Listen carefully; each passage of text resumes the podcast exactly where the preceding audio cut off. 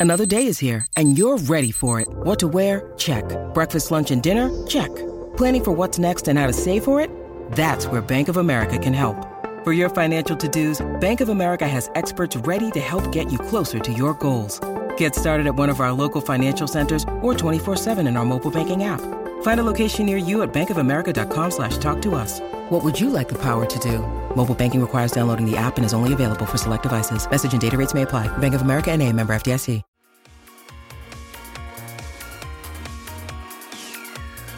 Hi, this is Tony Cottee, and you're listening to the We Are West Ham podcast.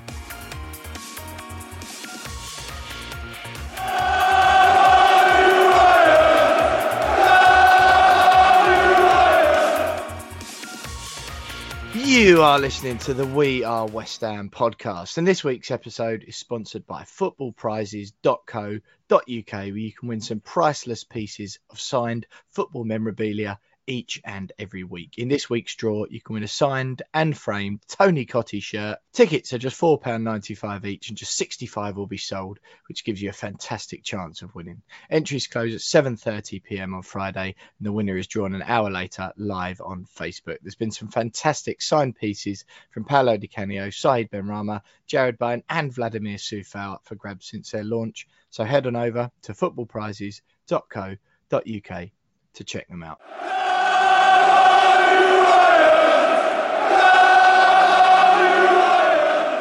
Andrei Yarmolenko has got to be trolling West Ham fans now as the Ukrainian winger scored again in his country's 2 1 win at Finland, straight off the back of pretty abject showings in his last three West Ham outings. Lucas Fabianski was given a guard of honour and was overcome with emotion as he played his last ever game for Poland. Pablo Fornals was off the bench for Spain in the Nations League final. Soucek and Kral played for Czech Republic, Vlasic for Croatia, uh, Benrahma for Algeria, and Declan Rice was rested by Gareth Southgate for England against Andorra. And at time of recording, we're not quite sure yet whether he's starting against Hungary on Tuesday night, which is where uh, me you find me and James Jones having a chat with each other. With no club games, West Ham United are still ninth in the Premier League, and more importantly, still first in Europa League Group H.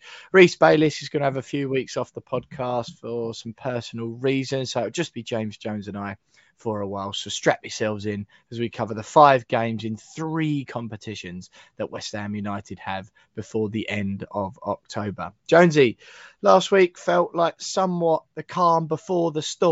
International break, always a little bit slower pace general levels of football interest tend to wane a bit, but there's absolutely heaps coming up for West Ham, loads coming up for the podcast as well in the next few weeks. It's going to be a busy time for all concerned, mate. Uh, are you ready for it?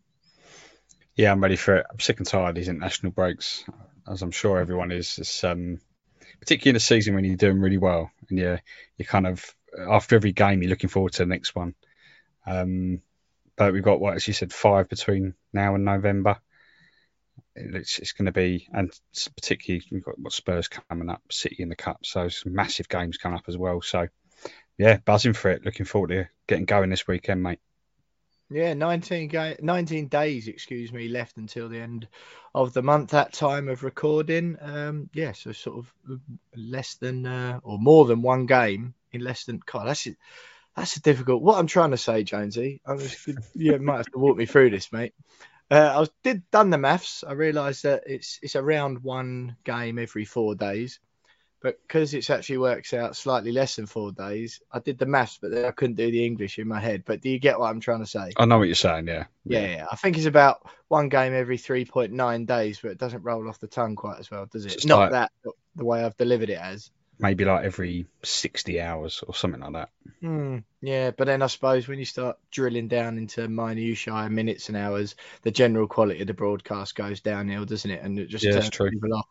I think it's always better like we're doing now, though, to talk about it for two minutes instead of just uh, rolling with it like I could have in the first place. But um, yeah, never mind. So anyway, what, what I'm trying to say is, mate, West Ham have got quite a lot of games in the next few weeks, which will uh, which will be pretty exciting. Um, Jonesy, something else that's exciting. I know you like my links like that, but uh, exciting time for the podcast Thursday night. Me and you having a little night out together, aren't we? Got to get suited and booted and dressed up all fancy. Uh, and why is that?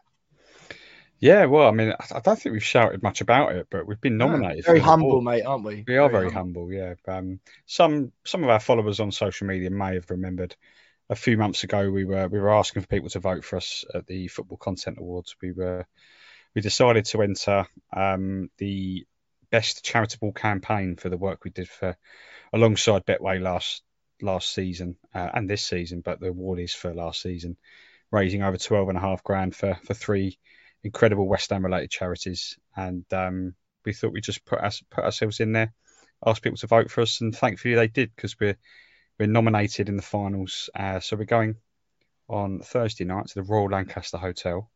Um, still actually have no idea where that is, but somewhere. Uh, absolutely, I was just going to say that. Still yeah, none the wiser, even though you told me about. Um, I need to find that out, and I'll, I'll send you the address, mate. But um, yeah, yeah, we're going. Should be a good night. Uh, a room packed full of uh, content creators of all types. There's loads of awards, um, and we're up for the best charitable campaign alongside some some other very wor- very worthy candidates in our field. So yeah, really looking forward to it. Even if we don't win, it'll be a be a fantastic night. Um, yeah. so so yeah, looking forward to it.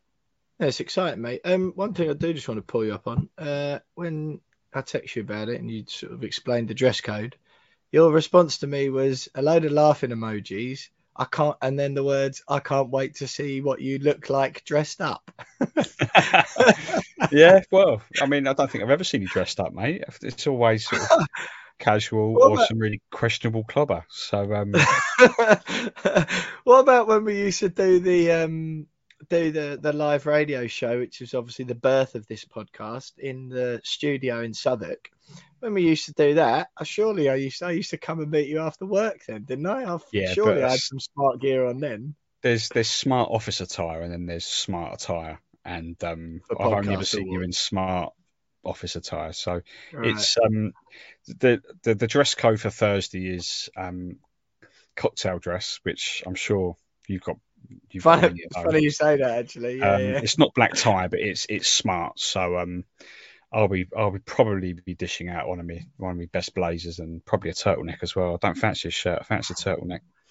Mate, it's that so time I'm, of year. I'm, yeah, yeah. I'm glad we've got onto this now. Actually, unfortunately, it's the international break, so I don't feel too guilty about the intro talking nothing about West Ham for about 15 minutes before we, before we eventually get onto the international break roundup. Um, but on that note, then, so because my sort of provisional thoughts in the the wardrobe planning uh, was going to like yeah, smart enough. Um, some smart blue, dark blue trousers. I was going to go white t-shirt under a blazer. Ooh. It's a bit like edgy, isn't it nowadays? Very, very like Sky, Sport, Sky Sports pundit sort of vibes. Yeah, it's very, it's very Jamie Carragher. Mm, um, yeah, I mean that in itself puts me right off. yeah, yeah, or like very, or it's like very Silicon Valley entrepreneur at a, uh, an event sort of thing. Yeah, yeah. I mean, Jamie Carragher, Mark Zuckerberg. You know, which Mark one? Which one are you going to pick? Yeah. I mean, yeah, both like questionable characters, really, aren't they? I think yeah. Mark Zuckerberg, on the whole, probably doing slightly more damage in the world than Jamie Carragher's dodgy football takes. But uh, um, yeah, so just quick verdict then, because my go-to would, of course, be a, a roll neck afterwards if if it's not t-shirt. So. Um, what we're saying, yes or no on the t-shirt vibes. Maybe I'll send you a couple of pics of me in the outfit. Yeah, I mean, might as well send me a couple of pics. I might, if you're going to go turtleneck, mine's going to be black. So just don't. Mm, so is mine, mate. So is mine. of course, it's going to be black. yeah, well, maybe, maybe um, we take pictures and we, we put mm. it to a vote on, on on the socials. I mean, I, I don't know if I can. We'll get the listeners to decide. I don't know if my ego can take that, mate. To be quite honest with you. but uh, well, look, exciting times anyway. Excited yeah. to see what we'll uh, we'll both be uh, turning up in on Thursday. Uh, yes, thanks to anyone um, who did vote for us for those already. Uh, we do appreciate it, and we're really proud of the work we've done.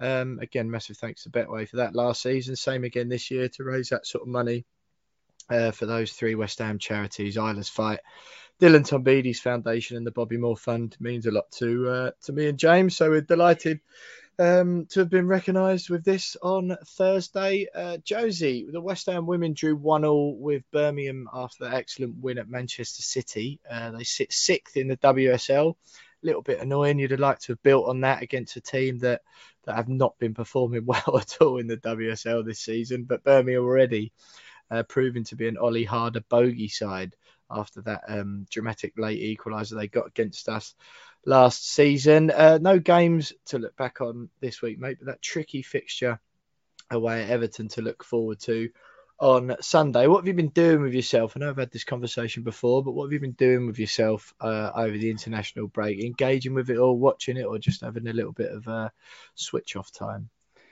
Well, as as you know, and as everyone knows, it's difficult to switch off when you work in the industry. Um, so switching off isn't really a thing for me. But I've watched I watched a fair bit of it. I watched a little bit of Wales the other night. Um, watched a bit of England at the weekend. Although the pub I went to to watch the England game weren't having it on. Sky was up the spout, so I had to sit there on in in the beer garden with my phone out, watching it on my phone, which was a bit of a nightmare. Um, yeah, it was quite funny. Um, but yeah, yeah, I've been I've been keeping a close eye on it. I, am mostly just keeping an eye on what what the West Ham players are doing naturally. Mm. Yeah, well, I mean, we'll uh, we'll go into that in a little bit of detail in a little while, mate. Eight players it was who went away with their um, international sides in the end. Michail Antonio and Vladimir Coufal stayed behind. Um, so yeah, we've got eight of them to to have a look at. A little rundown about what they've been up to. That'll be in part two. Just before we kick off the podcast properly, I know you're probably thinking, "Oh no, please, can we have more fashion chat?" Uh, well, unfortunately, we are going to have to talk about football. So uh, before we get into all that uh, don't forget you can follow us uh, on social media. On Twitter, we are at we are underscore West Ham. On Instagram, we're we are West Ham Pod. Facebook, just search we are West Ham Podcast for the group.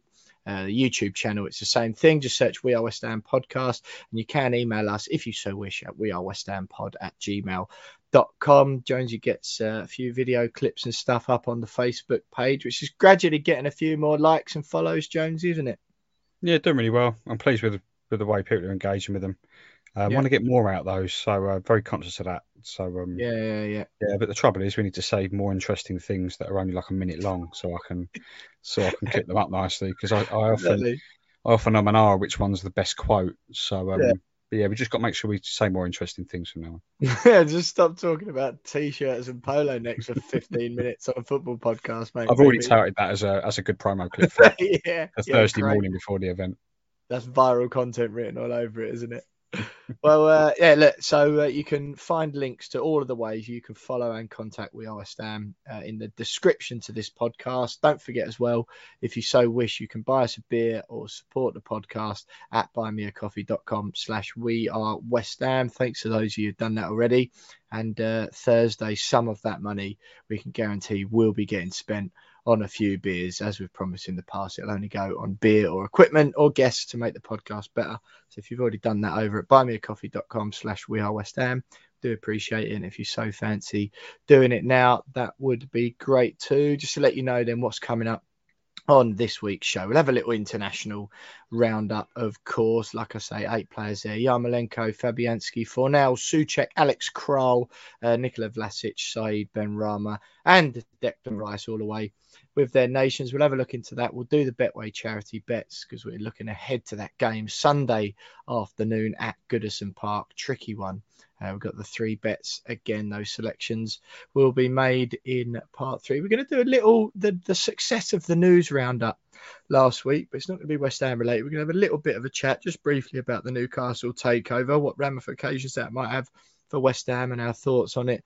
Generally, pretty big news in football. We'll do the West Ham women in that one all draw with Birmingham in part five before once again we say goodbye for another week. It's exciting stuff. Of course, an opposition view with Tony Scott took head to that Everton game as well. So lots to cover. Uh, no more fashion chat if we can help it, I promise. So the first thing is first, we'll do international break next.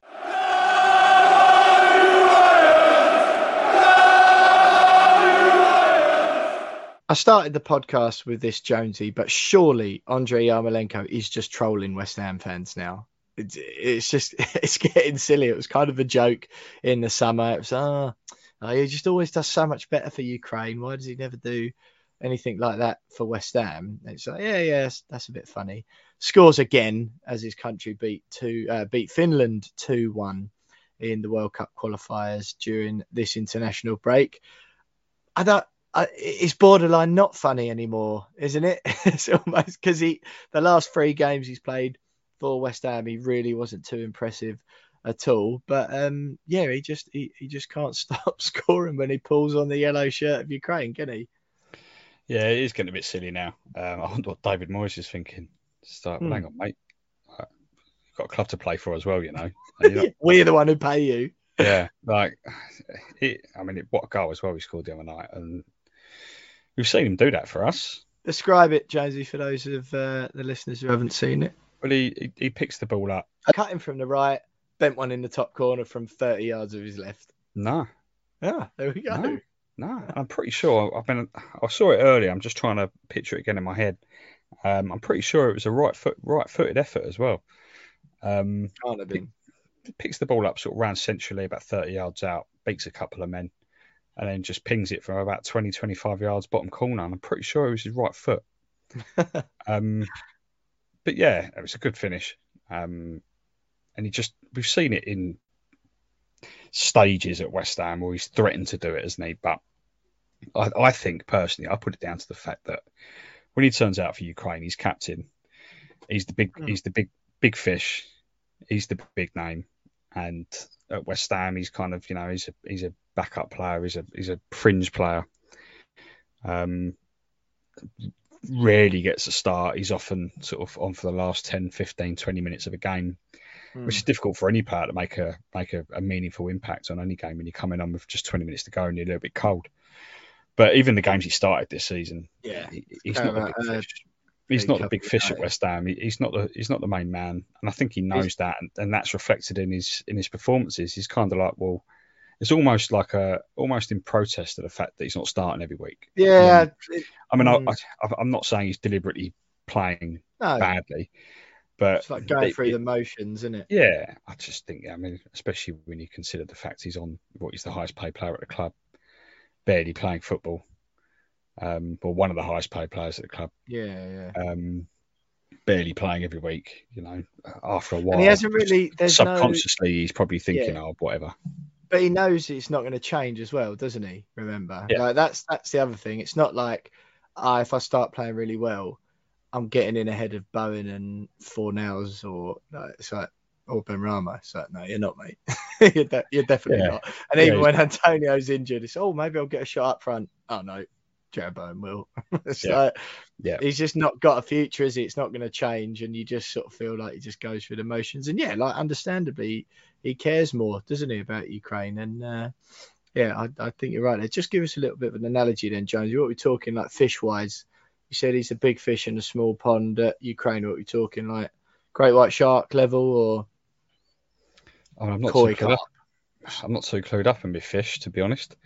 No? Um, I mean, I don't know. I don't know. I mean, at West Ham, at West Ham, we're just talking like your common goldfish, right? Household pet level, three quid, or the ones you win at the fair that die within two weeks. Yeah, Oh, it's a bit harsh, isn't it? Hopefully, don't die in a couple of weeks. yeah, I, definitely don't want him um, to die. Yeah, well, he does but, look like we won him at a fair, though. yeah, that's true. That's true. Maybe, maybe like a, maybe like one of those tropical fish that kind of, you know, pr- look quite promising, but just kind of, yeah, yeah, yeah, sort of float about. Disappointing. Um, Meanwhile, there's yeah. like one of the the big ones that do the cleaning with them flat mouths that are absolutely massive, like Declan Rice, just bowling yeah. around everywhere. Yeah, yeah, yeah. Fair enough. Um, Lucas Fabianski, mate. I think we'll move on from that on that note, shall we? But Lucas Fabianski, um, he played his last ever game for Poland. Quite touching stuff, to be honest, mate. Uh, if you haven't seen the pictures already, he was subbed off during their game. I believe it was a win against San Marino, um, and I think they won five 0 or five one, something like that. Um, he was subbed off at around the hour mark, and his teammates gave him a guard of honour as he walked off the pitch. Massive standing ovation from the crowd, and he was in he was in bits. He was in understandably again last ever game for his country. Uh, yeah, crying his eyes out. Bless him. Quite touching scenes. And to be honest, he'd he'd announced the decision earlier on. Um, in the summer or earlier on this year, and Poland gave him that game as sort of like a all right, that's fine. We'll come and say goodbye one last time, um, which was was quite nice. And uh, yeah, a bit of a touching stuff for Lucas. Obviously, means a lot to him. Um, yeah, I don't know if you, have seen the pictures, mate. Yeah, I have. Yeah, it was quite quite upsetting to see. It's like watching hmm. like watching one of your kids upset about something. It's, it's Even like, though we established last week he could be my dad. Yeah, it could be. Yeah, um, and we're pretty much the same age, but you and him, not me and you. Yeah, yeah, yeah. I, I, like how you had to get that one in. Yeah, it's just um, proper panicking there. But yeah, it was upsetting, but fair play to him. Uh, one thing that surprised me though, you know, given the you know the standing ovation he got, and quite rightly deserves it. But I always assumed he'd had more caps than what he did. I think it was 59 caps he had for Poland. And mm. took him off. Wojciech Szczesny though, isn't he? He's been up against. Yeah, but when I was just doing, when I was looking up on it, and I thought, oh, it must be close to 100 caps. Mm. It, it isn't, and but that just shows how much they they respect him and, and love him over there. 57. The 57 caps. Just, yeah, 57, yeah. So that just shows that, you know, how highly regarded he, he, he is in Poland, that, you know, only 57 caps for his country, but to be handed a, a game that, you know, you can, you know, start, even though you're not number one and, and come off to a standing ovation, you know, a guard of honour. Um, just shows the type of player that he's been for his country, and obviously we know we know the type of player he is at club level. But I do wonder whether um, a lot of that, not a lot of that tears, but some of that emotion will have all, already been borne out the fact that you know he knows his career is probably winding down a little bit as well. Um, we've had the debates about mm. whether Areola should come in for him at, at club level, um, and I reckon as part of him probably now going, well, that's international football done. Yeah, he's probably only got one or two, well, a couple of years left at the top, at the highest level, and that's not even not in guaranteed number one spot at West Ham now. So, no. so yeah, but what what a servant for his country, um, mm. and also what a servant for, for West Ham as well. And I was glad to see him so upset, but at the same time, it, it mostly out of pride, wasn't it? I think. Yeah, exactly, mate. Yeah, you got to take your hat off to him, haven't you? Yeah. Fifty-seven caps for your country at a time yeah, like at a time when you're up against uh, an Arsenal and a Juventus goalie or whatever in in Wojciech Szczesny. So, uh, yeah, good luck to him, and uh, obviously, uh, yeah, sad to see him upset, but like exactly what you said there, mate. Uh, obviously proud of it. Pablo Fornals uh, didn't play. Spain obviously um, lost in the final of the Nations League. They beat Italy two one in the semis, and Fornals stayed on the bench for that game. But yeah, then they played France in the Nations League final on Sunday. That was went one 0 up through Mikel Oyarzabal, uh, but then Benzema and Mbappe scored for France. Uh, Fornals did actually come on there, Jonesy. It wasn't till a bit later in the game, 84 minutes. So he's had somewhat of a rest, which is uh, which is pretty good. But it's it's pretty it's good, isn't it? Having someone playing for Spain. I mean, obviously Declan Rice playing for England is brilliant. I think it shows you the sort of level of the players in our in our team at the moment. Uh, all right, it's not as good of a Spain team as it has been in the last 15 to 20 years or whatever. But ultimately, he's getting in the Spanish squad and, and getting some minutes here and there just shows you the quality of the players that we've got on our hands at West Ham at the moment and that our work and the performances of the team are being recognised on the continent. 100%. Um, I think Fornals is probably the one I'm, I'm ha- most happiest for. Mm. I think over the last 18 months he's been absolutely superb and this season he's been he's been brilliant for us so he deserved his call up and when you consider the fact that there are Spain have got an incredible amount of talent particularly in his mm. position um, in attacking midfield and, and sort of out, out wide that you wouldn't you wouldn't really be surprised if he wasn't getting a call up you know, you'd be going. No, no, that's right. He's playing well. You know, would, you know, he's playing well enough to deserve a call up. But look at the players he's got ahead of him that are playing for much bigger clubs, playing the Champions League. Um, so the fact yeah. the fact that he's getting a call up each international break and getting minutes. You know, he, st- he started a couple of games in the last international break as well, I think. So yeah, fully deserved. Um, it can only be good for him in his development as well. And you know, I'm quietly, quietly happy that he didn't get many minutes this international break. Yeah, exactly, mate. Um, yeah. But yeah, I'm delighted for him because he deserves it, and you know the way he speaks about West Ham and how much he loves the club and how much he wants to mm. retire at the club. You know, you can't can't not love him, can you? No, so, no. His game's improving as well, isn't he? Yeah, yeah, he's working hard at his he's game. Getting he's, better. he's getting better. Yeah, yeah, Yeah. he is definitely. Uh, Alex Kral and uh, Thomas Soucek went away with the Czech Republic, mate. Both men started in their two-all draw with Wales. Soucek played the full 90, and uh, Alex Kral came off just before the end. And uh, for their second World Cup qualifier, a 2 0 win at Belarus. It was only uh, Thomas Soucek that started the game, but um, Alex did come off the bench in that one. So, you know, Soucek particularly, I mean, to be fair, Kral only come on in the Belarus one in the 92nd minute, so it barely counts. So Kral's played 85 minutes of football, whatever. Thomas Soucek, I don't know. What, what do you make of that? He's played two full games. Uh, differing opinions of, of sort of the or what's responsible or why he's been in such poor form recently. You mentioned, I think it was you, mate. You just said he just looks knackered. I'm not so sure. It looks like a bit more to it than that. But if we're assuming that tiredness is at least part of it, in playing two lots of 90 minutes, not ideal. It's not ideal. He's captain, though, isn't it, Czech Republic? So, um, and I think they've got still got some work to do in their group. And it was a qualifier. I might be wrong on that, but I, rec- I seem to recall they've still got a bit of work to do. So, if if that is the case, I'm not surprised he has played played those two full games as as captain of his country. But it, at the same time, and I noticed it, it is quite worrying that if he is tired, he's Hmm. done 180 minutes going into, as we've already established, what five games in 19 days or whatever it is. Yeah. Um, you'd like to think, you know, David Moyes is probably going to give him a bit of a rest at some point between now and the end of the month. But you know, you'd rather him be, you know, maybe just 90, 90 minutes under his belt, have a have a full week off as well, and then go again. But but yeah, I'm not really surprised. But one thing I'm, I'm glad Kral's got a few minutes, to blow the cobwebs off. He's barely played since he joined the club, and he's only played that United. Yeah, just game. that United game, wasn't it? Yeah, Um, so it's good for him to get a bit of a run out. Yeah, yeah. I, I think what I, I get the feeling we'll see a lot more of him between now and at least the end of the year because, um, yeah, the the rate that I, the rate these games are coming up, the minutes these guys are getting in uh, international break, and we've got another international break in November coming up as well. So Yeah. I think Kraus, we're going to start seeing a lot more of Kraus. It's good for him to get a bit of a run out.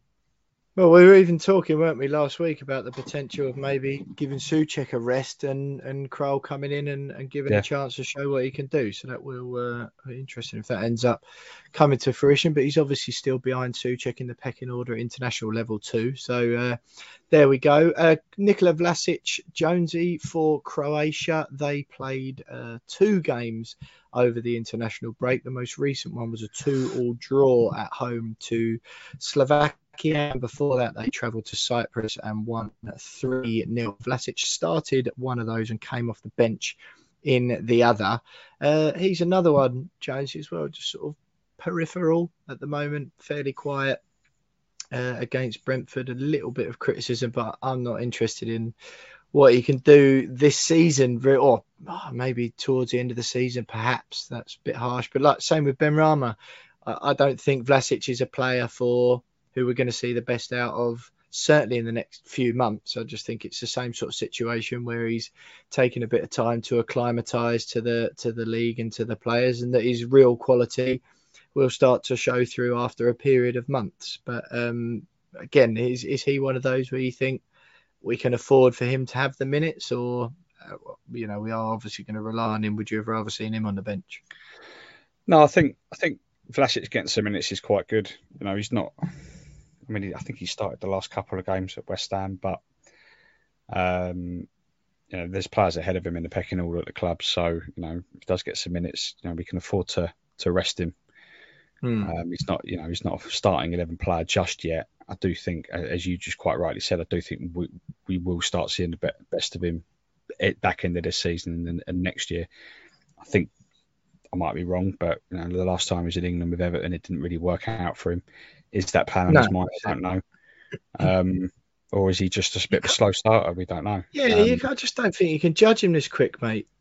Nah, you can't. Definitely not. He doesn't look bad, does he? He's just like No, no, know, it doesn't look bad. I bit- think I think he'll come good in Europe more so than anything. He's got uh, additional experience in Europe, so um, Hmm. but at the same time, as Moyes really worked out exactly what what role he wants him to play in in, in the team Hmm. yet. So exactly, mate. Yeah, it's way too early to judge him, but it's good for him to get some minutes because he's not he's not played a full 90 minutes for us yet. So he'll still probably need a little bit work work on that sharpness a little bit. Yeah, 68 minutes he got uh, in that Cyprus win, and then he only came off the bench just after half time in the other game. So, you know, your time. I've already tried to do maths once on this podcast, so I'm, I'm not going to do it again. I think he got around um, 110 minutes of football approximately, which isn't uh, too bad at all. Said Benrahma Jonesy played 90 minutes in Algeria's 6 1 win over Niger uh, but started on the bench for their second fixture against that say, exact same opponent, which is uh, going on now. Um, he's another one, James, very, very important for his country, isn't he? Mm-hmm. Yeah, he's like uh, him and him and Mahrez are the two the two key key men for Algeria. Yeah. Um, but yeah, I'll be quite he, uh, be quite happy I'm if he doesn't get many minutes tonight. So they've they've scored. Uh, they've, they've, that game's just finished the second game. So they played Niger twice. Um, yeah, six one in the first game. They've beaten them four 0 away tonight. That was, um, and he's out of ten goals there, mate. He, he hasn't scored one of them. I'm just checking. He didn't even come off the bench. Uh, tonight in that second game, which is uh, which is good news. Um, but yeah, also I, I say six goals in the first game, and he uh, he didn't get one of them. I don't know what he's up to there, but I perhaps he's just racking up all the assists. Perhaps, funnily enough, I didn't actually watch Algeria um, playing Niger in the, uh, the the World Cup qualifiers for Africa, so uh, I'll have to catch the highlights. Yeah, I'm sure I can, mate. No doubt. Uh, and finally, mate, best till last. Uh, Declan Rice rested by Gareth Southgate for England against Andorra um, as they ran out unsurprisingly comfortable winners after the pitch caught fire and all that sort of uh, carry on. I think Jonesy, um, it's quarter past seven at the moment, so we might even know the England team already. Yes, we do. And he starts. So Declan Rice starting against Hungary uh, this evening. So are you? Uh, that's not really much of a surprise, is it, really, mate? And I think I don't think you can complain against Southgate for that. Hungary, obviously, the more difficult game of the two. Uh, he's left him out, not played him at all. Southgate for the first one, um, and he'll. I don't know. Obviously, depends how the game goes, but you'd imagine he'd get a full ninety tonight, wouldn't you? Yeah, I think so. I'm not surprised at all. He was so important in the the away win at Hungary last month. Um, that's probably in Southgate's thinking. You know, he, he helped dominate that midfield really, really well against them. So he's clearly gone for a stronger, stronger eleven this time around, and Declan Rice is is a starting is in that strongest eleven for for Southgate. Yeah. So I'm not surprised at all, and um, he'll probably do the 90 minutes. But the fact he was rested the other the other day does help. So yeah, quite pleased with that. Yeah, you take one one game from me, won't you? Just fingers crossed. I mean, uh, obviously, I don't want to jinx it. That game, England Hungary, kicks off in half an hour as we record. Um, yeah, just as long as we get everyone back fit, really, isn't it? The minutes are and neither hit. I suppose they do play a they do play a part, or in you know what uh, condition the players come back in. But as long as they're fit, that's that's all we're really bothered about, isn't it? Yeah, right. I, I, as I said before, I'm a little bit worried about some players getting getting quite a lot of minutes, i.e. Soucek, um, given the amount of games we got. But I'm right, a bit worried about the amount of minutes he's getting for West Ham, mate. That's a bit harsh. Um, but yeah, uh, as long as they're all fit, long as there's no little niggles that could disrupt the balance of the team um, going into a very hectic schedule um, with a lot of important games, I think I think we'll be quite happy if we come through these these games unscathed. Mm, yeah, absolutely, mate. Absolutely. Well, that's the uh, little international roundup. Then, uh, more than anything, though, mate, I know people are moaning about it, but it's what comes with with success, isn't it? You know, having eight first teamers out playing for their international um, or playing for their countries, it's just a it is a sign of success. We can only take it as a positive, can't we? Because all the big teams and the best teams, when the international breaks come round, they lose most of their players, and that's a yeah. sign that the players you've got are some of the best in the world. So, um, you know, all for it. I say, obviously important don't want to burn them out, but it's, it's great. To, I'm, it's something I'm proud of. Yeah, Yeah, me too. And I think it could have been worse. Like Antonio pulled out of international Yeah. Jamaica because of the travelling that was involved. Yeah. Coufal pulled out because he's had that recent niggle and didn't want to jeopardise that any further. I'm surprised he wasn't dropped if the Czech Republic manager saw him last game. Yeah, it's true. But but yeah, that's two two starting eleven players that have had a nice rest.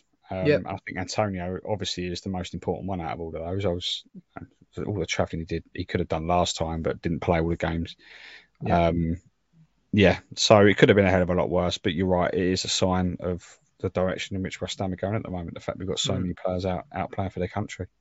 Absolutely, mate. Long may it continue as well. Uh, that's a little international roundup. We're going to do something a little bit different next. Uh, like I say, the the great success, positive feedback from the little news roundup section we did last week. We've got a little bit of time tonight as well because it's international. So we're going to uh, just have a little chat about that Newcastle takeover, the implications to West Ham, what it means uh, for football as a whole, and just our general thoughts on that. That's coming up next before the Betway charity bets.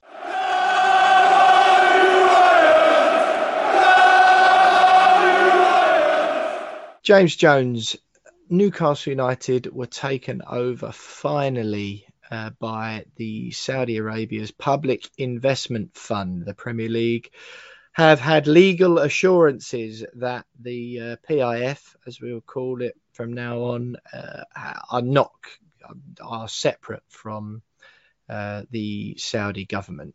Most people looking at it with an objective mind are scoffing at that and find that almost impossible to believe. Other questions are raised, of course, saying even if they're legal assurances, which is the bigger entity and are, how the Premier League going to get on against in a legal battle against the Saudi government or Mm. the you know the Public Investment Fund, who's chaired by the um, Mohammed bin Salman, who's the main man in in Saudi Arabia as well. Um, it's it's been a really interesting one, Jonesy. To be quite honest with you, uh, my initial things you mentioned already. Um, we don't talk about it too much, uh, but we both do work in the industry as well, um, in sort of you know journalistic capacities.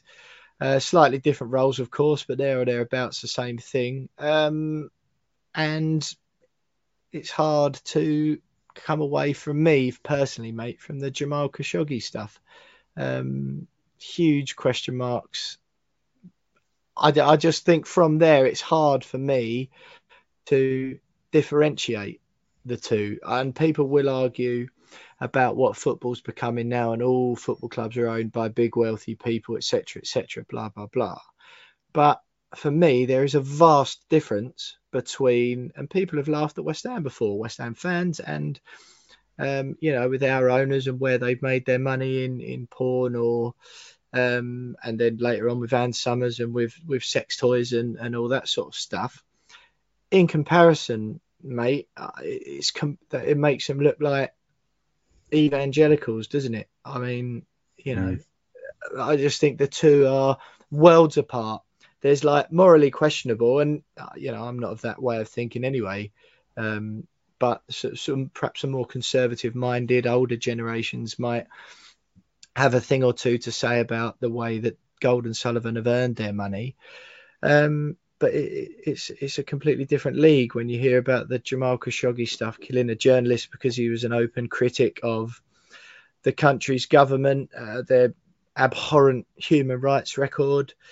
Um, and I, I, I don't know, mate. I just find it hard to to separate the two. And I think from now on, as as you sometimes see with Manchester City for different reasons, I, I, I say different reasons in terms of I, I'm not I don't know as much perhaps or haven't heard as much about the, the any human rights abuses or anything like that, in, and when the people involved in Man City, if they're involved in anything like that. But uh, whenever they win the league, people uh, they're less excited about it, aren't they? And there's like a bit of an asterisk by it, which there will be. Whatever Newcastle do from now on, there will be an asterisk by it. Uh, fo- football, football is changing, obviously, but I, I don't. It just makes me really uncomfortable, to be honest, mate. And I, and I'm surprised that the level of outrage that there was about the European Super League earlier this summer, I was so oh, what's the word? My faith was restored in you know like humanity and football fans and humanity might be a bit strong but football fans in particular like taking a stand against something that was inherently wrong and that went against what our game is supposed to be about. And the general level of what's the word?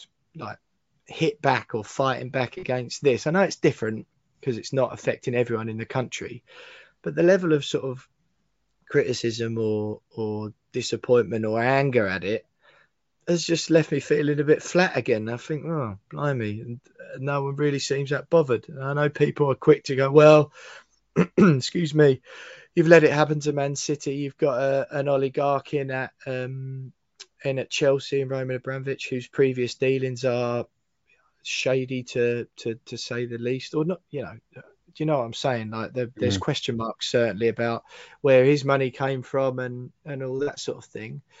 Um, and I, I don't know that just I don't think that excuses it for me really. I don't think that excuse just because you've like let one or two in that you just have to let, just be a free for all then, and there's no there's no sort of moral boundaries or anything. And the most baffling thing for me is the fact the way that the the TV rights piracy thing, um, where Saudi Arabia lifted the ban on beIN Sports, and uh, there was a big like piracy issue, wasn't there? That the Saudis had, had, allegedly been pirating TV uh, Premier League broadcast uh, rights, and it just just seems it's just so wrong to me that that's the big hurdle there to get over.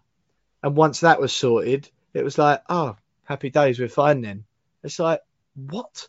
How is that the thing at the top of the list of things you had to get through um, before it was okay? And people go, oh, wasn't that? It was assurances from the from PIF about being linked to the Saudi government. Well, I think I'm, one of the majority who scoffs when they hear the fact that they're separate entities. It might they might have got around it legally or managed to dupe the Premier League into thinking that. I think most right-minded people are of a different opinion. Um, but it's it seems a bit of a coincidence to me as well that as soon as the piracy issue was sorted, that just happened to coincide with um, when the assurances that PIF was separate to the Saudi state happened as well. I know it's a bit heavy for a West Ham podcast. Um, fair enough. And if you don't want to, obviously feel free to skip to the the next thing. But I just wonder what your thoughts are, mate. Well, I think you know, I agree that I'm slightly surprised that there hasn't been more of a, a kickback from not just football fans, but sort of just society in general. Um, but at the same time, um, I did a bit of research on this on this PIF fund, and um, they're very heavily invested in the likes of Facebook, Uber, mm. Boeing, mm. BP, um, which then leaves you with a bit Disney, of a Disney as well. Disney, yeah. So the way I see it, and you know, absolutely, their the human rights record is is awful. Um, the Jamal Khashoggi thing you mentioned, awful. Um, but if you start criticising their investment in Newcastle United, then you kind of then got to criticise their investment in all the other things that you use on a daily basis. That's the way I see it. Mm. Um, you know, if you if you you're going on the Facebook and, and slamming the Saudi Arabian government and and you know their links to the PIF fund for their human rights, their terrible human rights record, mm. then you're kind of you're almost part of the problem because you're you're doing that on on a site that they're heavily invested in. Um, and then you're going down to the petrol station and filling your car up at your BP local BP garage with petrol that they're heavily invested in. Um, mm. You get an Uber on your night out the following week in a cab service which they're heavily invested in. So you can't get away from it as much as you want to. You can't. Um, mm. And that's kind of where I'm at. Where I'm at. It's like, yeah, it's terrible. Um, football could really do without people like that being involved in it, particularly you know the biggest league in the world, as it's as it as it's so called.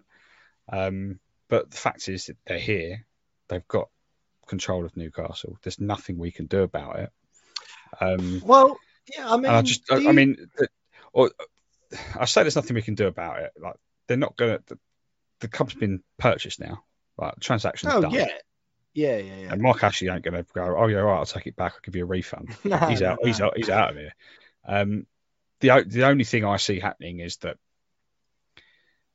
things like finan- the financial fair play thing it, it will probably be tightened um, and and more heavily enforced Yeah, but that doesn't affect them until they're in Europe, does it? Why don't it doesn't. I one in the mean, yeah, I mean, League, I think because they barely spent anything over the last four years. I think they can spend two, yeah. three- they can spend Yeah. two or two or three hundred million quid in January and still be alright for another three years. Newcastle got seven billion in the in in the credit Yeah. with the financial Yeah. fair play.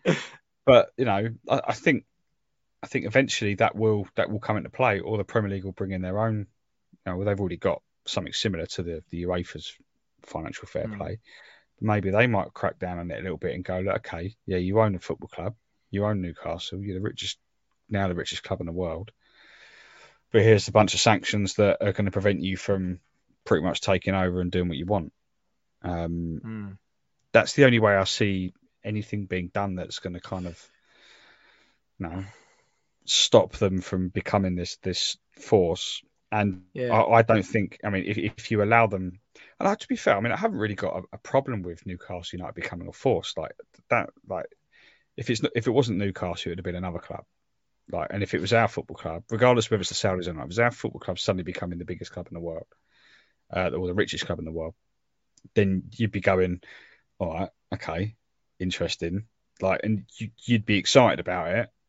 But do you not So think? I'm not, and- I'm not, I'm not holding. I, I don't care whether Newcastle are now going to go on and win Premier League titles and Champions League and stuff like that. I don't, Hmm. what what I care more about is the fact that the more clubs that get bought out in this way with these sort of you know very incredibly rich beyond comprehension owners, it does remove the the competitiveness out of the Premier Of course League it does, and mate. football of course. and football all day. You know, so things have to be done. You know, if you if you've got, you know, we always moan with the Super League. You, you moaned about the top six or the, the, the big six, the greedy six. Hmm. Um, you know, questionable whether one or two should have been in there, but how long before that becomes the greedy ten in the Premier League? You know, and then once you've got ten Premier League clubs wanting to do a Super League, then the Premier League's kind of in a bit of trouble because it's not six, Hmm. it's ten. Um, No. And what happens to the other ten clubs? No, even if a Super League doesn't happen, and you've still got ten clubs that are are in the top twenty richest clubs in the world, which they all Hmm. technically are, really. If you look at the the, uh, the Deloitte thing that comes out every year, Yeah, West Ham are Dominant. like West Ham are like 40th, 20th. were they? I think we're like it twentieth much? richest Yeah, club in yeah. the world. Yeah, um, and we're like, you know, a couple of quid behind the sofa to the likes of Newcastle now. Um, so that's the way it's going. But the more people like, you know, Newcastle's new owners start coming in, and they'll see what's happened at Newcastle and go, right, well, okay, well, if they can buy a football club, then so can we, because there's plenty more of him around Hmm. um, and, and the PIF fund around.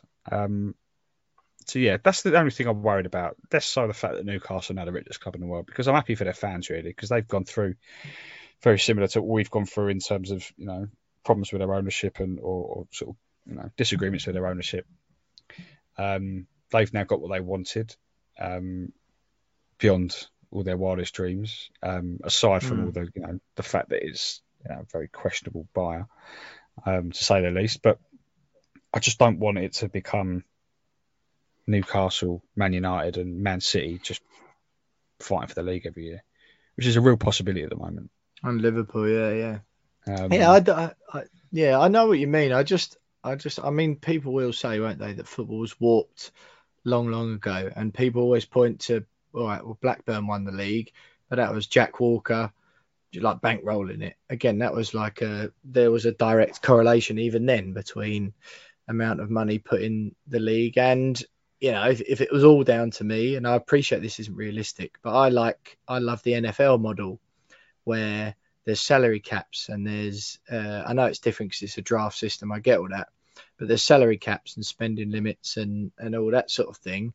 And the way it works with that draft thing is that uh, the worst performing team then benefits in the next draft window and all that sort of thing in the in a bid to keep it fair and competitive. Um, and on the whole, certainly compared to the Premier League, it does work. I I know that's not feasible now, and I know we're too far down the road and all that. But I just think, I think that mindset that's crept into so many fans now, and understand why it has. That's just like, oh well, you know, Man City have done it, PSG have done it. It's happening everywhere. There's nothing we can do. That apathy that that breeds, that's the most dangerous bit of all of it, mate. Because at least with the Super League, everyone stood up and was like, "No, nah, this is wrong." Um, and it just feels wrong with Newcastle for on lots of levels. Obviously, the the people who are buying it is the main one, but like you said, I just think the fact that someone can come into the league and just decide now, oh, Newcastle are going to be good, it's almost the percentage of like what's important, i.e., the finances your club, your owners have got, and the quality of your manager, and blah blah blah. It's just so warped now. Mm. It's just like there's people on the radio talking, and it is. It's basically when, not if, Newcastle will win the Premier League now, isn't it? Mm. Let's be honest. Like there's, it might be, it might be ten years. I'm not saying it'd be straight away. Well, yeah. But ultimately, with with that amount of wealth, they can just do exactly what Man City have done, where you just have the best of everything, don't you? Yeah. Right. That, as in training ground, manager, coaches, mascots. yeah, I think. Bloke who, kit man, bloke who cleans the seats after the, you know what I mean? Like for every single part of the club is just like transformed overnight. And at least when Man United were dominant, all right, it was somewhat boring, but at least that was built off the back of genuine success on the pitch over a longer period of time. It felt more organic, and I realised that slowly, they kept adding to it, and they were, and then they turned into a financial powerhouse, which meant that then they could pay the biggest players the best money and blah blah. But it did tend to happen a bit more gradually, didn't it? And they and you ask most people why Man United was so successful when they were in the 90s, 2000s, whatever. 95% of people will say Sir Alex Ferguson, right? Mm-hmm.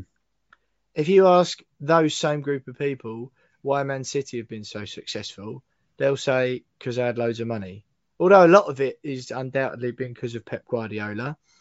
But it, you know, they won the first title before he got there, and they wouldn't have been able to attract him, would they? With exactly, yeah. without the the money that's there, and that is the way football's going now, isn't it? And I just, and I know what I do take your point to an extent about Facebook and Disney and all those sort of things, but I just think with those, ultimately, we've all got a bit more of a choice with that in terms of you know, if you want to stop using Facebook, you got Instagram or you got Twitter or you got I know MySpace or whatever else is uh, a thing. And if you want to, if you don't want to watch things on Disney, then you can watch things on Netflix or Sky Go or Now TV or whatever.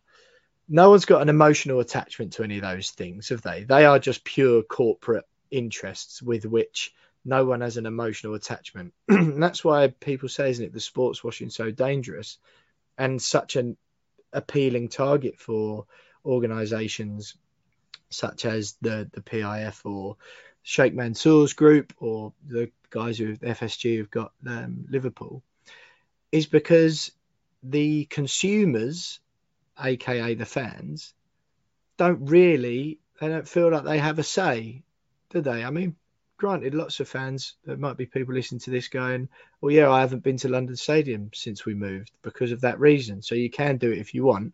But ultimately, and it's admirable, those sentiments, but ultimately, the majority of fans will still continue to go because they've got one football club and they always have. And if not, you'll just get a new breed of, of supporters mm. anyway who don't care and they're just there for the show.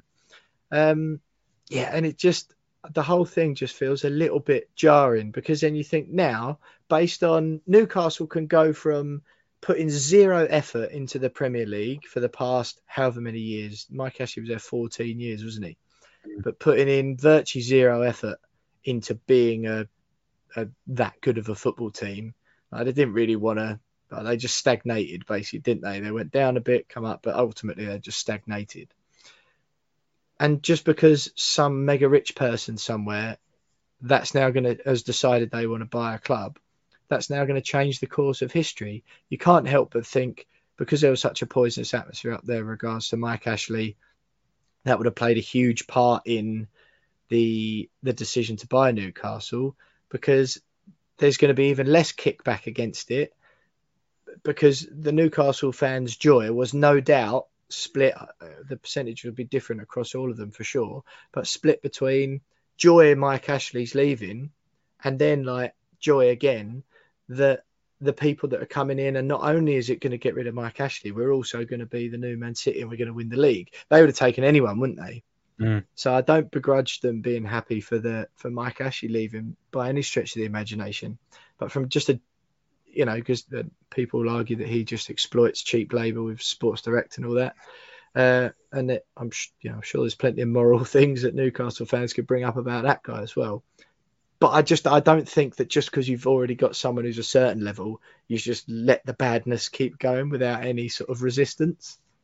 Yeah, I do agree. I, I, I do completely agree with you, mate. Um, it can't well, be good for the game of football, can it? That's what I'm well, saying. No, it can't be. And on any level.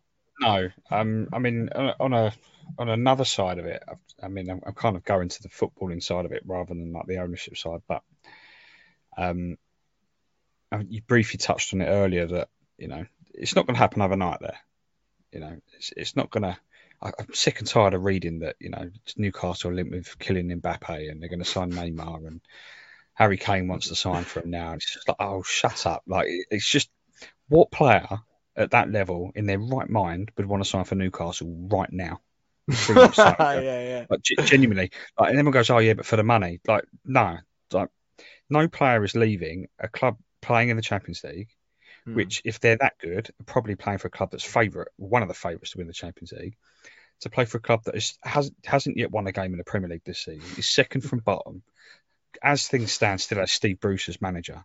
Like these things are going to take time at Newcastle, probably more time than it did take for Man City. I think it took Man City four years to win their first trophy. Hmm. Um, yeah, okay, they bought Robinho in on that on that day. That they also yeah. bought the club on deadline day, but it, it was didn't happen overnight. Though, yeah, it, was, rubbish. He thought you signed for Man United, didn't he? And you've got you've got to really look at it and go, well, okay, they're now the richest club in the world, but it doesn't mean to say that by May next year they're going to be lifting the Premier League t- title, and that's the we're going to see them for the next decade. Um, we're not going to see Mbappe running out at St James's Park anytime soon. Hmm. It's going to take probably five years to get anywhere near the Champions League, let alone win it. Um, so but I mean, City still haven't won it, have they? The exactly, Champions League. Exactly. They'll probably win a couple of Premier League titles within the next five, six years, maybe. Um, but even but that, I think, mate, I think even, I think like, even that, the, that's a massive push for me. That's a massive push for me because it took City, I think, what five years to win the title. Hmm. Um, and when they when they were bought out, they were already um, mid-table. I think I think they were eighth when they were when they got bought out in the Premier League. It was about five or six games into the season, but the season before they'd done pretty well because they they'd spent a lot of money mm. um, under um, their previous owners. So yeah, they were already Shinawatra, wasn't it? Yeah, he, he's thrown quite, quite a fair few quid in the money that he didn't have. yeah, exactly. Um, but so if you compare, if you want to compare the two, then City were in a far better position when they got their mm. um, sugar daddy compared to compared to Newcastle. You know, Newcastle like you need to wipe them off the floor before they'd be able to walk again.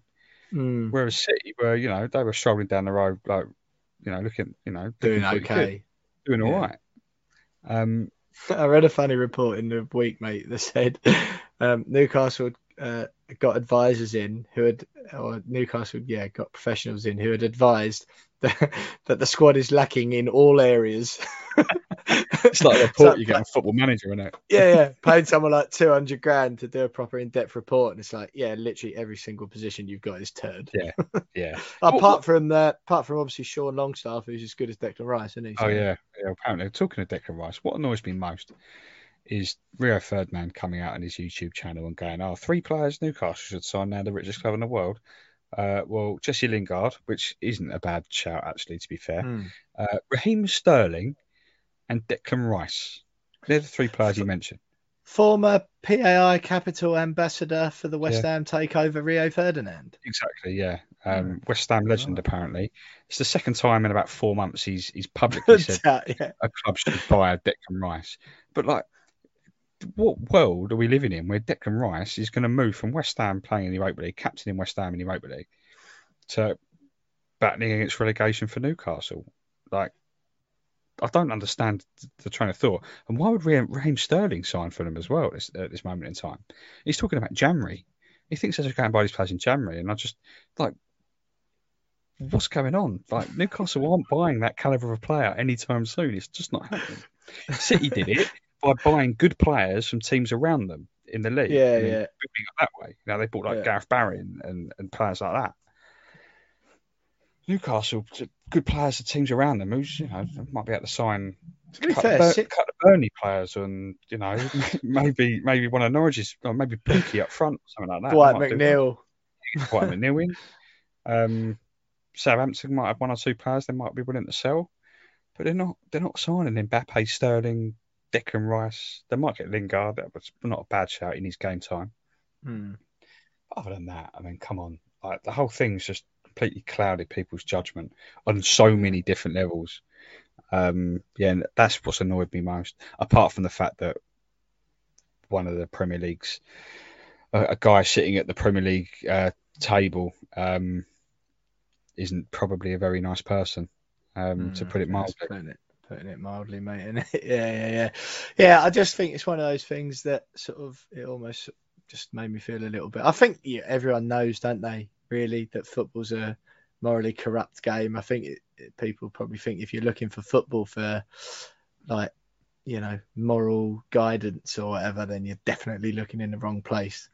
Um, yeah. yeah, I just I don't know. It just seems like anything goes these days, doesn't it? It's just like if that's if that's okay, then like where's the line anymore? But I think that's yeah. a wider society thing as well, isn't it, mate? Yeah, just just lastly, that I think I think you're right. It is a wider society thing, but I think just lastly, there's quite a lot of people now. They just want to watch a game of football, like all the politics mm. and all the all the additional stuff that goes on off the pitch. A lot of people just want to rock up on a Saturday afternoon, watch 90 minutes of football, meet up with their mates before and after a few beers, and then go home. And you know, yeah. the team wins, brilliant. If the team loses, yeah. then it's a little bit of a bummer for a couple of hours, but you kind of just move on now.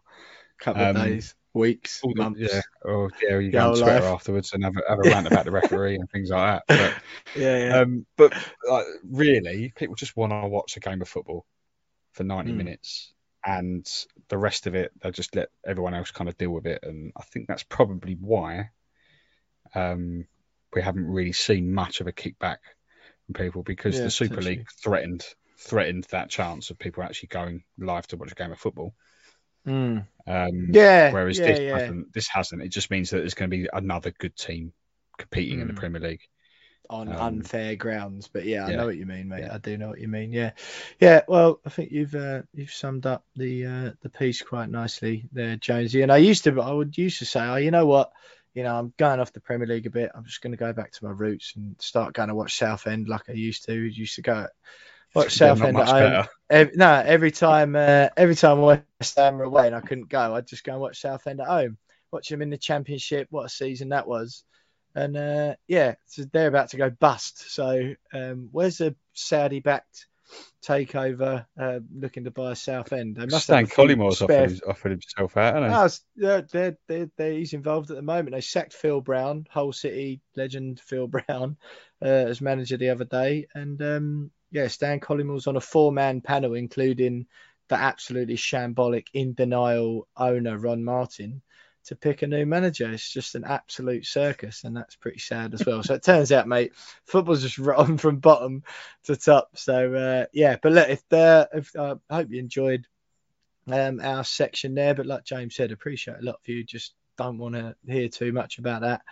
Um, appreciate it's not really West Ham linked, but obviously a big story. So uh, yeah, if you uh, it's not your thing, don't uh, pile that sort of stuff on you every single week. But a big uh, story that in in football, something um, that I particularly felt pretty strongly about. But back to West Ham in no time because next up we've got the Betway charity bets.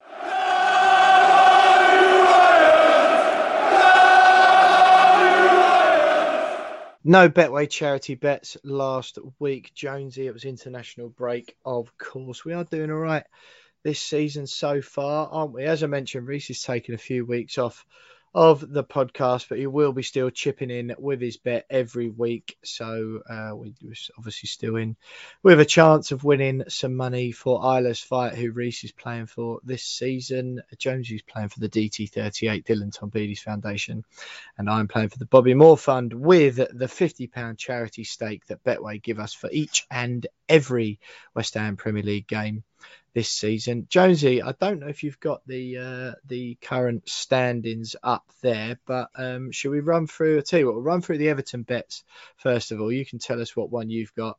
Uh, I'll run through mine and Reese's, and you can get up the the current standings for this season. Yeah, so for the Everton game, I've gone four. looks like I'm the only one that fancies goals this this weekend, but I've gone over two and a half mm. goals. Uh, Tommy Soucek goal. I know we were we were questioning his place in the team, but I think he will play. He got the winner at Goodison Park last last season, little smash and grab mm. up there. Um, and I've gone for Nikola Vlasic to get a goal or assist up against his former side. Yet to do anything for us, I fancy him to go out to his old stomping ground and um, and potentially make an impact.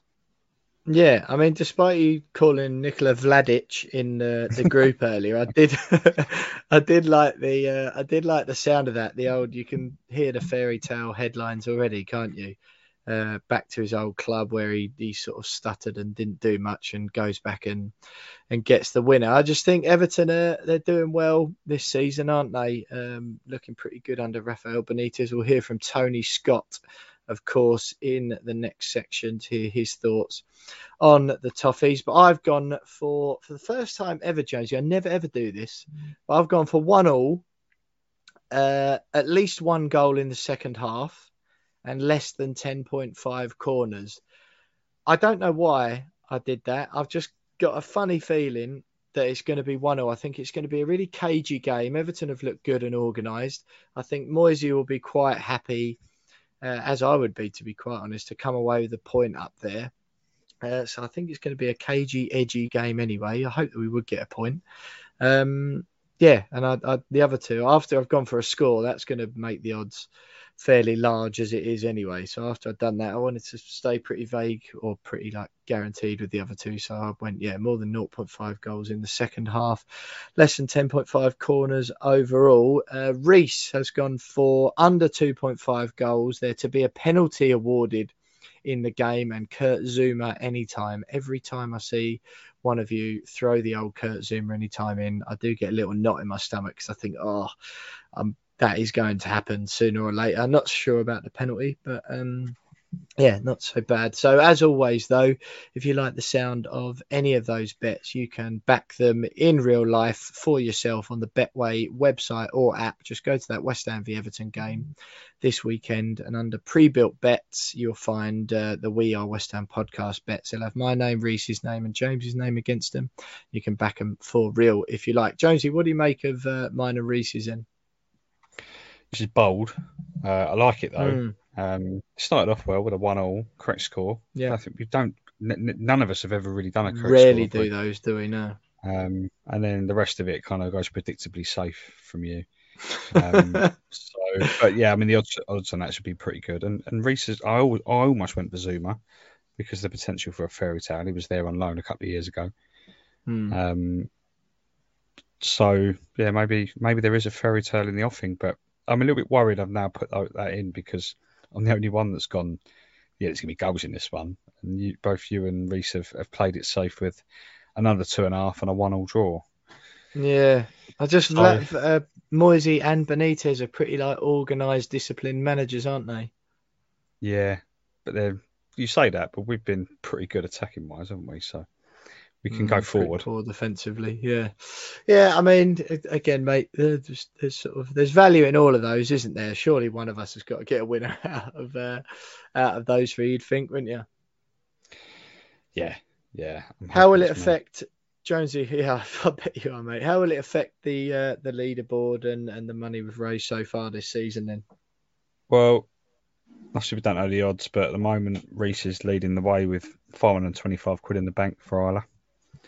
Um, I'm st- I'm yet to have a win for for DT38 Dillington D- Tombides Foundation. You have got 225 quid, Will, uh, with a fat asterisk next to it. after you Like Newcastle into will have paying when out- they win the league. Yeah, yeah. After you bullied Chad into paying out after Noble's missed penalty against United, so if you take into account Betway matching at the end of the season, that's fifteen hundred quid in the pot. Excellent, mate. Excellent not stuff. No, fingers crossed for another winner this weekend as well. Uh, coming next on the We Are Stand podcast, we've got our opposition view. It's Tony Scott. He's been on the show before. He's a great friend of ours, and he'll be able to let us know. Declan Rice, um, sorry, Everton, Jonesy. I don't know why I mentioned Declan Rice here, but Everton have been strange this season, haven't they? Everyone was kind of taking the mickey out of them um, for the signings they made, sort of unfashionable. Uh, yeah, Andros Townsend being the, the main one that people are quick to snigger at. Demarai Gray, they bought in as well, and they're they're, they're doing well, aren't they? Yeah, they they always start the season well. I don't know. They're always quite good starters, and then they tend to, particularly over the last sort of five or six years, they tend to slip away post Christmas. So it'd be interesting to see what they do this season. But they've started well. Um, got rid of a, a couple of bad eggs. Um, in, I think, I think a decent manager and a couple of just on, good, honest Premier League players. Um, everyone laughed at Andros Townsend, but Hmm. uh, does a job, did a job for Palace all those all those years, and, and is doing it again for for Everton.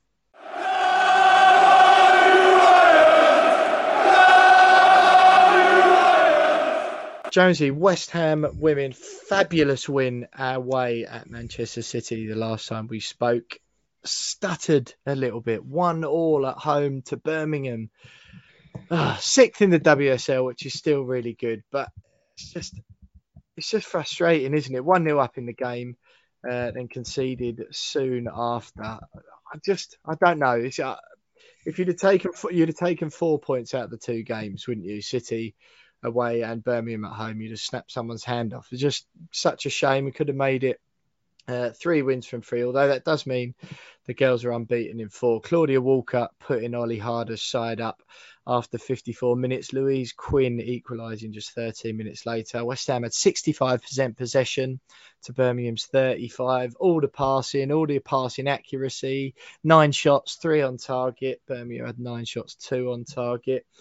Um, yeah, just a little little bit of a little bit of a shame if they'd have got the win, held on for the win, they would have gone above Brighton and they would have been fifth, just uh, yeah, on level with points with Man United. In fact, no, they would have gone fourth because they would have gone above Man United on goal difference. Um, how are you looking at it? Pragmatic and thinking we've got four points from two games. We would have probably predicted and hoped for three from to stop being negative will, or once you've got the City points in the bag, you want to go again and capitalise and and uh, make it six points from six. I think naturally you're, you're disappointed after the City win, but if you look at it, if you take a step back and actually look at the season that they're having so far, then you know you, you kind of got to go. Yeah, four points out of those two games, absolutely fine, and it it looks worse because before the game, Birmingham didn't have a point on the board. They'd only scored one goal in four games, conceded Well, yeah, eleven. Um, and you could go, well, I mean, if you if you're winning away at City two 0 you should be should be beating Birmingham. But you know, I think we know more than anyone following the men's team all our lives that you know the West Ham Football Club just doesn't it it doesn't run like any normal football club. Things don't things don't happen the way they should do. Um, so and it's that seems like it's rubbing off onto to, to the women's team as well. But they're having a good season. They've started well. You said Yeah. unbeaten in four. You can't you can't be too disheartened in that. And um, you know, we've got a cup game and cup game in a week, and then they go again in the league. So I think what we've seen so far already is that it's looking very unlikely. I touch touch wood. I'm not trying not to speak too soon. That we're going to be in a similar position as we were last season in terms of relegation battle, looking over our shoulder. Um, you know, are but we're not we're not going to be like that. You mean? they're not going to be like that. Yeah, Yeah, yeah. yeah. I mean, um, I know it's only one one team goes down, but there are at least three teams in the WSL that are that are far worse than we are. Probably four. Um, so yeah, nothing to worry about. I don't think. Just frustrating that we couldn't get the win, but and move on. They're they're playing really well. Yeah, I think that that's the hilarious bit, isn't it? Birmingham City didn't have a point from their first four games, conceding goals hand over fist. Um, yeah, that's only their second goal they've scored all season, let alone um, the amount they conceded. So with that, I mean that was a little bit frustrating and sort of tinged with a bit of uh, gallows humour. But like you say, Leicester still down there, zero points after five games. Birmingham in trouble as well. Even Reading, three points from five. Um, so yeah, definitely not going to be a relegation scrap, which is good. It's just a shame. It would have been good to see them in fourth place, getting in the mixer a bit. Um, uh, you mentioned it there, though, Jonesy. Uh, West Ham's game. I'll just run through the league table first. So West Ham are sixth after five games with eight points, above Aston Villa in seventh, uh, and then behind Brighton in fifth on nine points. Man United in fourth on ten points. Tottenham are third. Tottenham are flying actually after a mediocre campaign last season. Yeah, Tottenham third on 12 points, uh, level with Chelsea in second on the same points. And Arsenal, West Ham's next league opponent, sitting pretty in first place, five uh, wins from their five games played, only conceded two goals, scored 19. So, uh, yeah, storming uh, their way through the league so far this season. Arsenal, yeah, West Ham open um, their WSL Cup, the League Cup campaign tomorrow away at London City, seven o'clock kickoff. That is at Prince's Park. Uh, Jonesy, that's another one of those. We're in a we're in a group there with Birmingham, Brighton, and London City, our uh, Conti Cup group. Uh, top two is who qualify. You'd hope we got enough to get out of that, wouldn't you? Yeah, yeah, they should do. They should do. They should get out of there. I think um, you you wonder whether I know the game's a little bit more spread out uh, for the women this season, um, so mm. there's there's less, and especially not being in Europe as well. There's there's less onus on trying to kind of pick and choose which which competition you want to kind of prioritise. But I think he, he, Olli Harder can afford to go for this and and you know continue or keep up the form that they're in in WSL. So and you fancy him to get out of that group, no problem. And so yeah, I think they're the, clear favourites there, definitely. Excellent run to the semi-finals as well last season, wasn't it? Obviously got walloped by Chelsea, but an informed Chelsea nonetheless. Uh, yeah, London City in the league below, and I think we saw last season, Jonesy, didn't we, playing against uh, the teams in that division below. The gulf is considerable, isn't mm. it, between the quality that West Ham and those WSL teams have got in comparison to the ones uh, in the championship. Birmingham, you hope that we get our act together and uh, manage to overcome them in the league games as well. And then it's probably, be honest, it's a bit of a toss up, isn't it, with Brighton? Would become first or second, but be nice to see. It's one of those, just a winning feeling, isn't it? If you you can get wins on the board, it just boosts confidence in the whole club, and it's good feelings all round, isn't it? Yeah, I saw that last season on occasion where I think they, they went on that sort of really poor run of run of form where they couldn't get a win, and then mm. picked up the first win, and then it was three games unbeaten all of a sudden, and you know, that rampant win against uh, I think it was Reading last season actually. Yeah, that's it. Preston, didn't they? Yeah. And that, that set them on their way, and then they they go into the season with a bit of confidence and a bit of form, and so yeah, yeah, this is the perfect opportunity to get some get some wins, take a bit of confidence into the league fixtures. Um, obviously with the the Arsenal game coming up, that's going to be really really difficult. We've got Tottenham coming up as well. So picking up wins in this competition is going to be massive, purely for morale more than anything. But go deep into the competition, and happy days.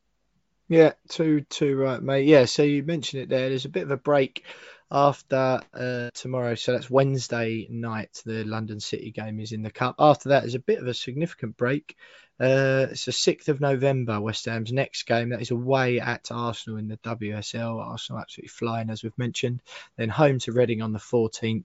Uh, the next round of the Conti Cup against uh, Birmingham. That's away to Birmingham on November the 17th before they welcome Tottenham uh, to Dagenham for that WSL game on the 21st of November. Uh, yeah, disappointing not to get the point, mate. But as we try and do with with the men's team, as you've mentioned there, to think macro and to think bigger.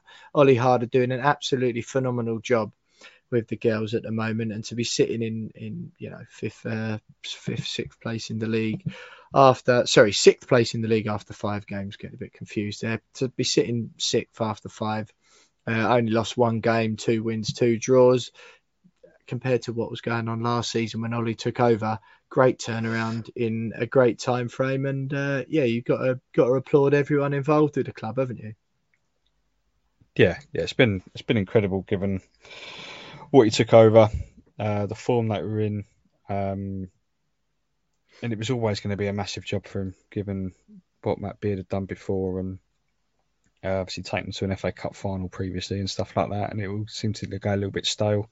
Yeah, huge, huge change in personnel since he's arrived. Mm. You know, a lot of players left in the summer, but a lot of players have come in. He's obviously trying to build his own squad there, and clearly getting um, them to gel quick as well, isn't he? Get them, get them to gel quick. Got rid of a quite a few players, but uh, replaced them all with with you know a, a, good a good squad, and you know you can't you can't do better than that at the moment. So know, I think this season was always about just ensuring there's no no other relegation battle. Nice, you know, nice e- easy season, no worries, nice and solid and then use that hopefully as a as a way of you know as a way of pushing forward. But um, the job he's done so far has been superb, and I don't think many people saw it coming after the, the initial start that he had. Yeah, no, absolutely brilliant. Delighted for him as well, and everyone involved at the club uh, pushing in the right direction. So uh, yeah, congrats to the girls. A little bit of a of a blip, but a, a, win away at City and a draw at home to Birmingham, four points out of those two games is more than anyone would have expected before. So you got to take your hats off to the girls for that, and good luck in that League Cup game away at London City on Wednesday. That is pretty much it for another week on the We Are West Ham podcast. Just me, Will Pugh, and James Jones with you this week. Bit of retro, old school feel. Been great having Tony Scott. But stay with us because we'll have some final thoughts next.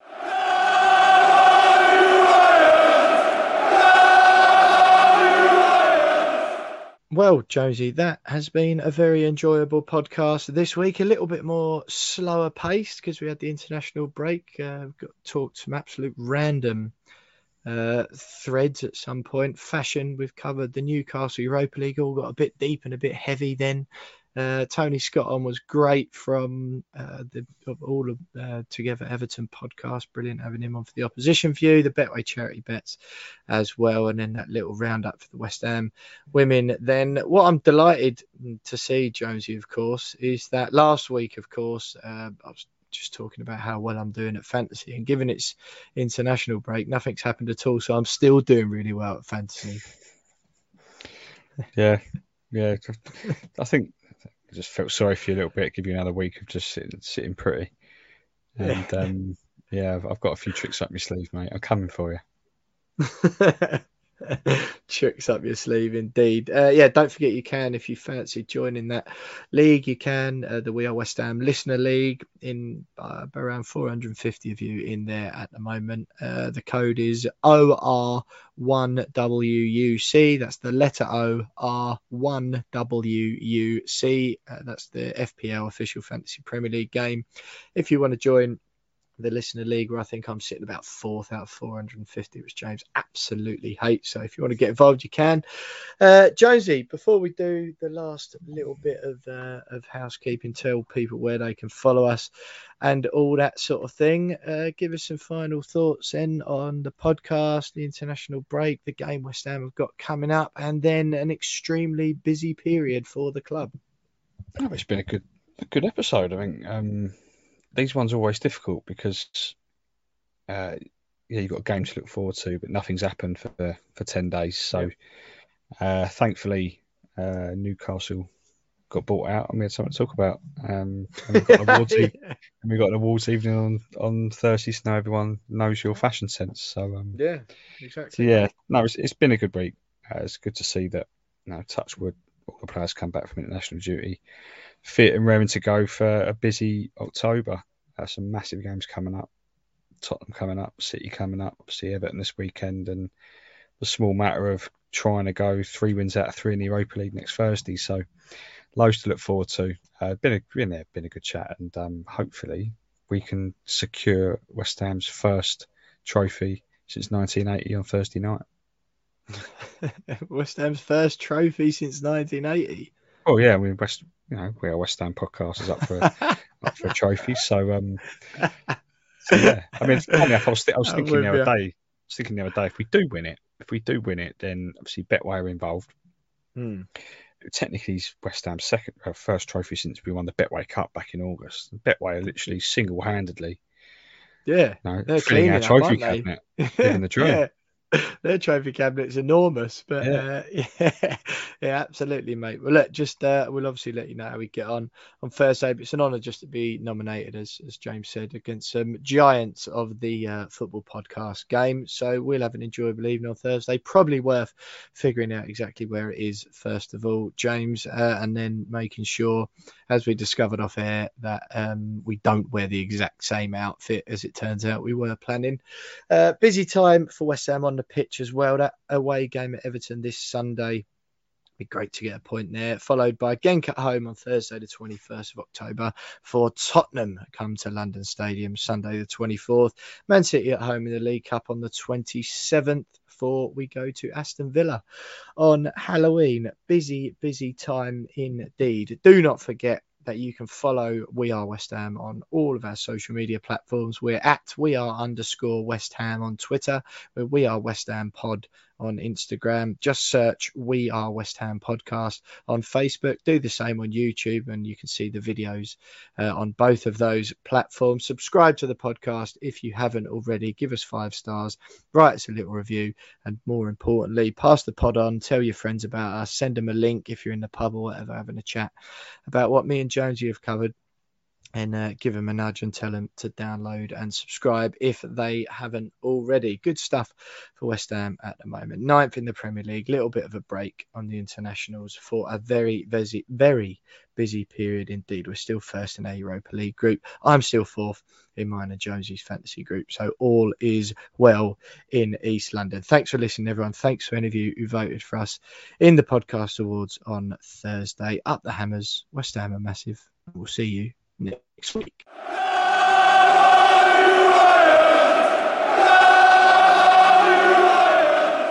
This week's episode was sponsored by footballprizes.co.uk, where you can win some priceless pieces of signed football memorabilia each and every week. In this week's draw, you can win a signed and framed Tony Cottee shirt. Tickets are just £4.95 each, and just 65 will be sold, which gives you a fantastic chance of winning. Entries close at 7:30 p.m. on Friday, and the winner is drawn an hour later live on Facebook. There's been some fantastic signed pieces from Paolo Di Canio, Said Benrahma, Jarrod Bowen, and Vladimir Coufal for grabs since their launch. So head on over to footballprizes.co.uk to check them out.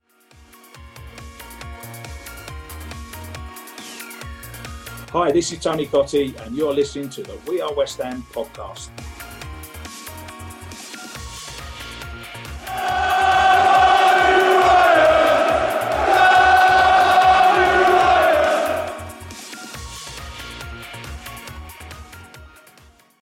Sports Social Podcast Network.